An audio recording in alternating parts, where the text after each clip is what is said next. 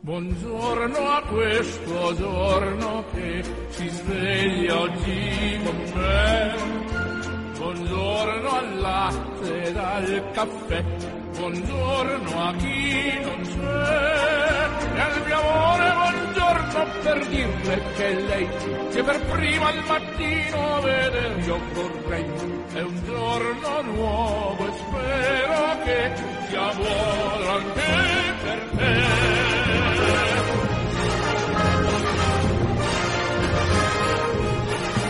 A tutti giunga un cordiale saluto l'augurio di una felice e serena giornata da Orazio Coclite. Al centro della puntata odierna l'Alzheimer. Non mi resta che augurarvi un buon ascolto.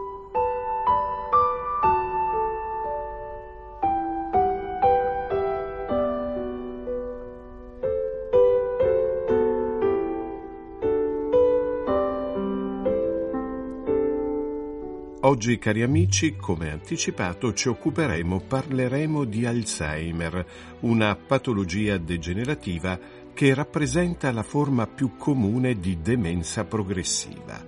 Fu descritta per la prima volta agli inizi del Novecento dal medico austriaco Alois Alzheimer il quale si era imbattuto nel caso di una donna che definì affetta da una malattia insolita della corteccia cerebrale. I suoi allievi completarono i suoi studi e si arrivò a delineare questa patologia. Pensate, attualmente in Italia si è raggiunta la quota di circa 1.200.000 persone con Alzheimer, con una incidenza di 80.000 nuovi casi ogni anno. La previsione per i prossimi anni è che ci sia, ahimè, un incremento di questi numeri. Per conoscere meglio questa patologia ci colleghiamo subito con il dottor Antonio Guaita, geriatra e direttore della Fondazione Golci Cenci di Abbiate Grasso.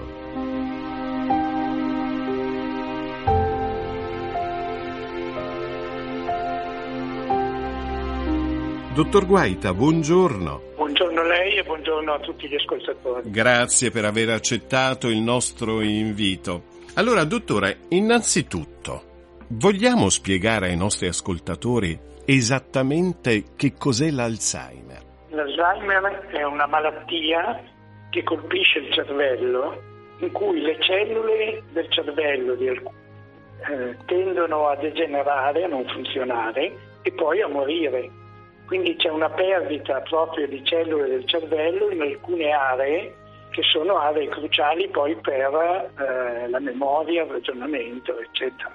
Quindi è una malattia con una base fisica molto, molto evidente. Ecco, quali sono le caratteristiche dell'Alzheimer? E poi, è una malattia ereditaria?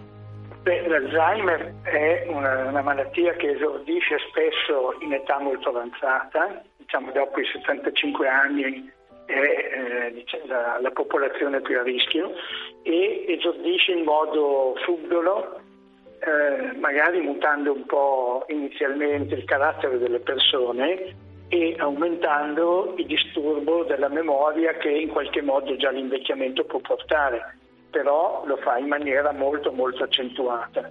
E poi tende progressivamente a peggiorare, per cui scusi, si perdono all'inizio magari la possibilità di fare delle azioni abbastanza complesse come pagare una bolletta o andare in banca eccetera, poi nella progressione della malattia i sintomi cominciano a riguardare in modo più diretto anche le attività più banali della vita quotidiana, per cui si fa fatica magari a vestirsi in modo appropriato o a cucinare eh, qualcosa che dovremmo saper fare perché l'abbiamo fatto magari molte volte. Ecco. E Quindi è una malattia sì. che esordisce in modo subito, prende soprattutto la memoria e le nostre capacità di programmare e poi progredisce eh, portando ad un aggravamento dei sintomi. Ecco, un'ascoltatrice eh, ci scrive eh, se si conosce la causa che scatena l'Alzheimer e chi sono poi le persone più a rischio. Ecco, riprendendo il fatto, la causa della, della malattia ereditaria, cioè dire che eh, la genetica c'entra molto poco con l'Alzheimer. Eh, si conoscono eh, dei casi che riguardano gli esordi molto molto precoci, quindi di persone che si ammalano in età adulta più che in età anziana, che ereditano la possibilità di avere questa malattia, ma riguarda meno dell'1% dei casi e sono tutte famiglie ormai già conosciute. Quindi diciamo, l'impronta genetica non è quello che spiega la malattia di Alzheimer. La verità eh, vera è che non lo sappiamo, cioè abbiamo un'idea di quello che succede all'interno del cervello per cui le cellule muoiono, ma non sappiamo se quello che noi abbiamo visto e misurato è la prima causa oppure già una conseguenza di qualcosa che viene prima. E questo purtroppo eh, diciamo, è un punto chiave perché spiega come mai eh, noi abbiamo individuato causa, la causa come una proteina tossica che si accumula nel cervello e che fa morire le cellule, ma eh, purtroppo gli studi hanno dimostrato che una volta che noi portiamo via in modo biologico con azioni immunitarie queste proteine tossiche del cervello, eh, non c'è un miglioramento dei sintomi, non c'è un miglioramento clinico. Quindi ci deve essere qualcos'altro e quindi è importantissimo che vada avanti la ricerca proprio su questo tema, quello della, della prima vera causa o delle prime vere cause che mettendosi insieme scatenano l'Alzheimer. Non ti scordare di volermi bene. Mm, non ti scordare di volermi bene. Nonna, lo sai, mi ricordo le corse in bicicletta nel cortile, nel sole d'agosto. E un bambino ha l'idea che ogni cosa resti sempre per sempre così al proprio posto. Il presepe, le scale, la messa a Natale e un milione di ore passate. Sulle sedie in terrazzo a parlare con te nelle sere d'estate. Poi un giorno la mente si aprì come si apre un portone soltanto a metà e cominciarono a uscire alle facce le storie, i cognomi e l'età. E se ti guardi abbassa lo sguardo non capisci il perché. Ma che importa, io ho solo paura tu possa scordarti di me. Non ti scordare di volermi bene scordare di volermi bene. Oh. E adesso che a malapena ti ricordi il tuo nome, ti chiamo nonna e tu mi guardi come a dire, ma come? Gli anni non hanno più peso come fossero piume, e i minuti, i minuti che diventano ore. E fatiche e disfazzi Dio, quanto dolore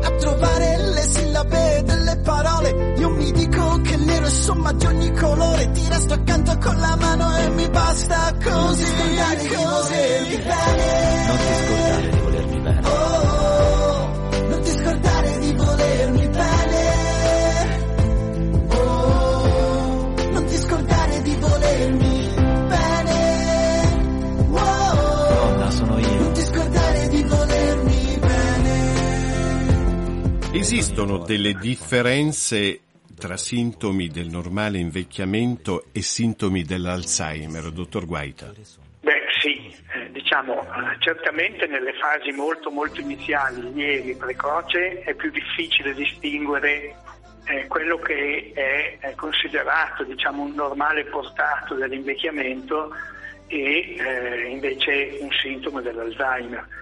Però ecco, eh, in questo caso posso fare degli esempi.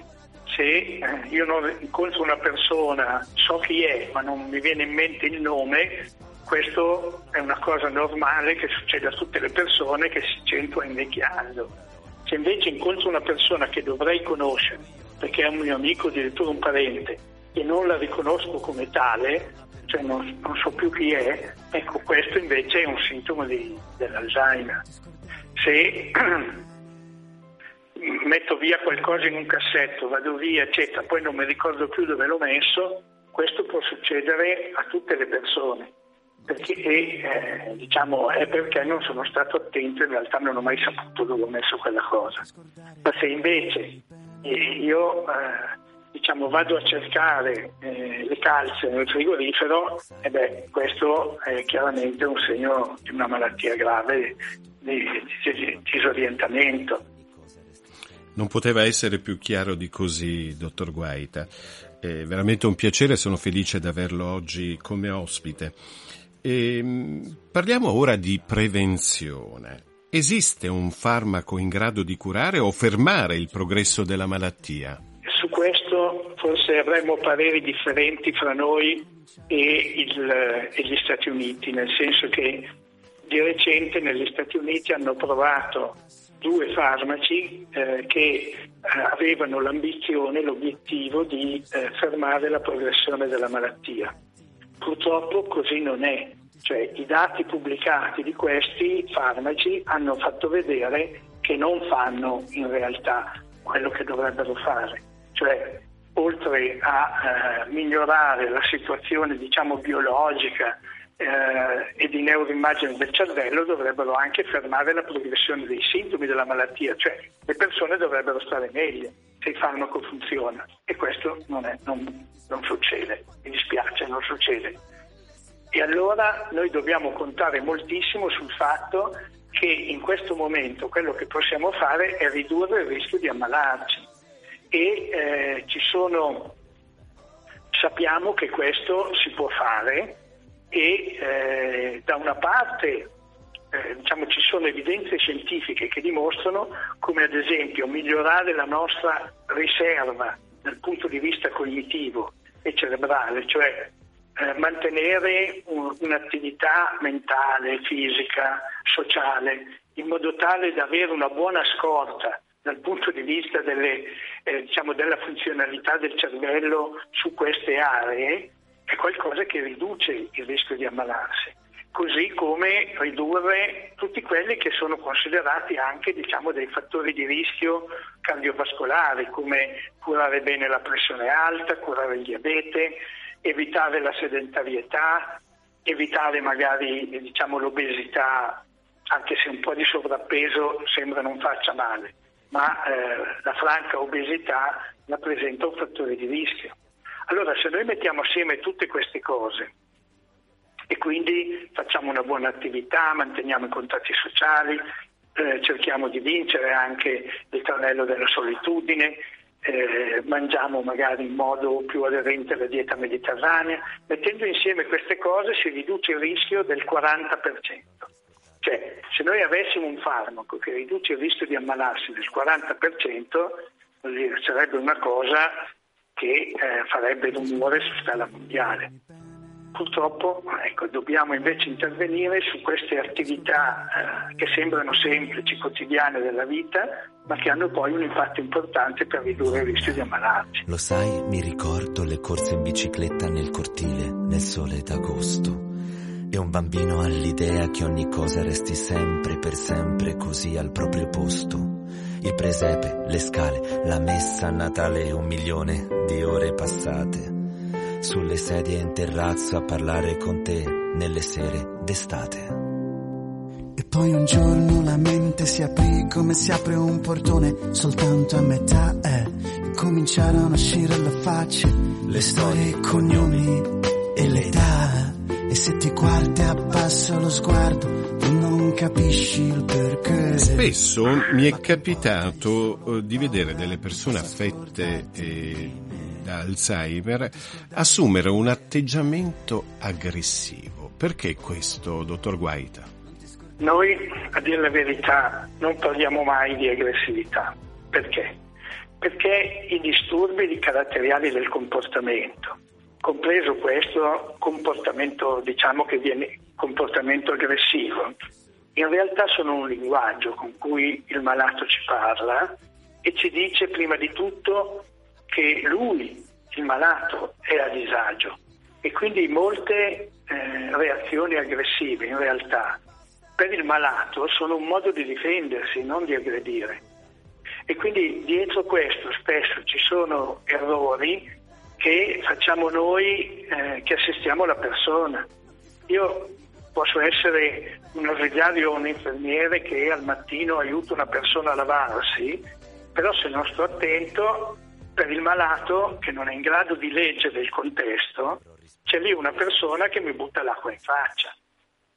E quindi dobbiamo sapere entrare diciamo, nel modo in cui eh, il malato vede il mondo e eh, non eh, chiedergli quello che, che, non può dare, metterlo in una situazione di stress a cui poi magari reagisce appunto con eh, comportamenti che noi leggiamo come aggressione, ma che lui vede come mezzo per difendersi.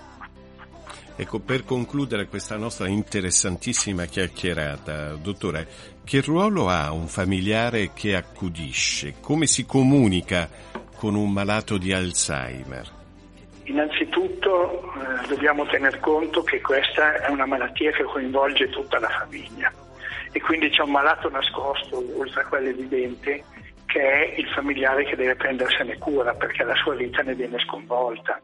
E sarebbe quindi molto importante come si fa, come fa la Federazione Alzheimer, come facciamo anche noi, fare dei corsi in cui eh, diciamo, insegnare e aiutare le persone a, ad avere il miglior atteggiamento possibile nei confronti del malato e eh, quindi eh, come un po' dicevo prima, per comunicare innanzitutto noi dobbiamo metterci dal punto di vista del malato di Alzheimer, che è un malato che perdendo la memoria cioè, non ha la capacità di pensare eh, diciamo, al contesto, quello che succede, quello che è venuto prima e quello che verrà dopo. Eh, vi porto un esempio, eh, una persona che eh, è uscita di casa perché non riconosceva più la sua casa, è andata alla ricerca della sua casa, che per lui era quella dove era stato da bambino, viene ritrovato, lo riportano a casa e la moglie lo sgrida. Ma lui pensa di essere sgridato perché è tornato, perché l'idea che lui è uscito, è andato, eccetera, ormai l'ha scordata. Se una persona ha perso il senso del tempo completamente, si sveglia di notte e pensa che è mattina, è inutile ricacciarlo a letto. È meglio dargli la colazione perché è quello che lui si aspetta in quel momento nel 90% dei casi questo lo tranquillizza e magari poi torna a letto. Quindi dobbiamo modificare il modo come noi pensiamo, che la nostra sia come dire, una normalità a cui il malato può accedere eh, facilmente e invece entrare nel mondo del malato e dargli un supporto dall'esterno per quello che lui ha perso dall'interno. Quindi una, una, essere noi malati, noi, per il malato, noi familiari, noi persone che curano una specie di protesi che gli sostiene la sua capacità di vivere. Dottor Guaita, eh, io la ringrazio, è stato veramente mh, mm, mh, mm, prezioso stamane, mh, mm, chiaro, le, e le strappo una promessa, ci risentiremo spesso. Va bene, non troppo spesso, ma volentieri, eh, volentierissimo. Lei porti un abbraccio a tutti i pazienti che incontrerà oggi da parte mia e da parte di tutti gli ascoltatori. Grazie, lo farò, lo farò volentieri. Mi sposo se trovo donna per me, il nonno ti aspetta tranquilla, ora dormi che ti voglio bene. Sono, sono io nonna, sono le tre. Mi sposo se trovo la donna per me, il nonno ti aspetta tranquilla, ora dormi che ti voglio bene. Sono io.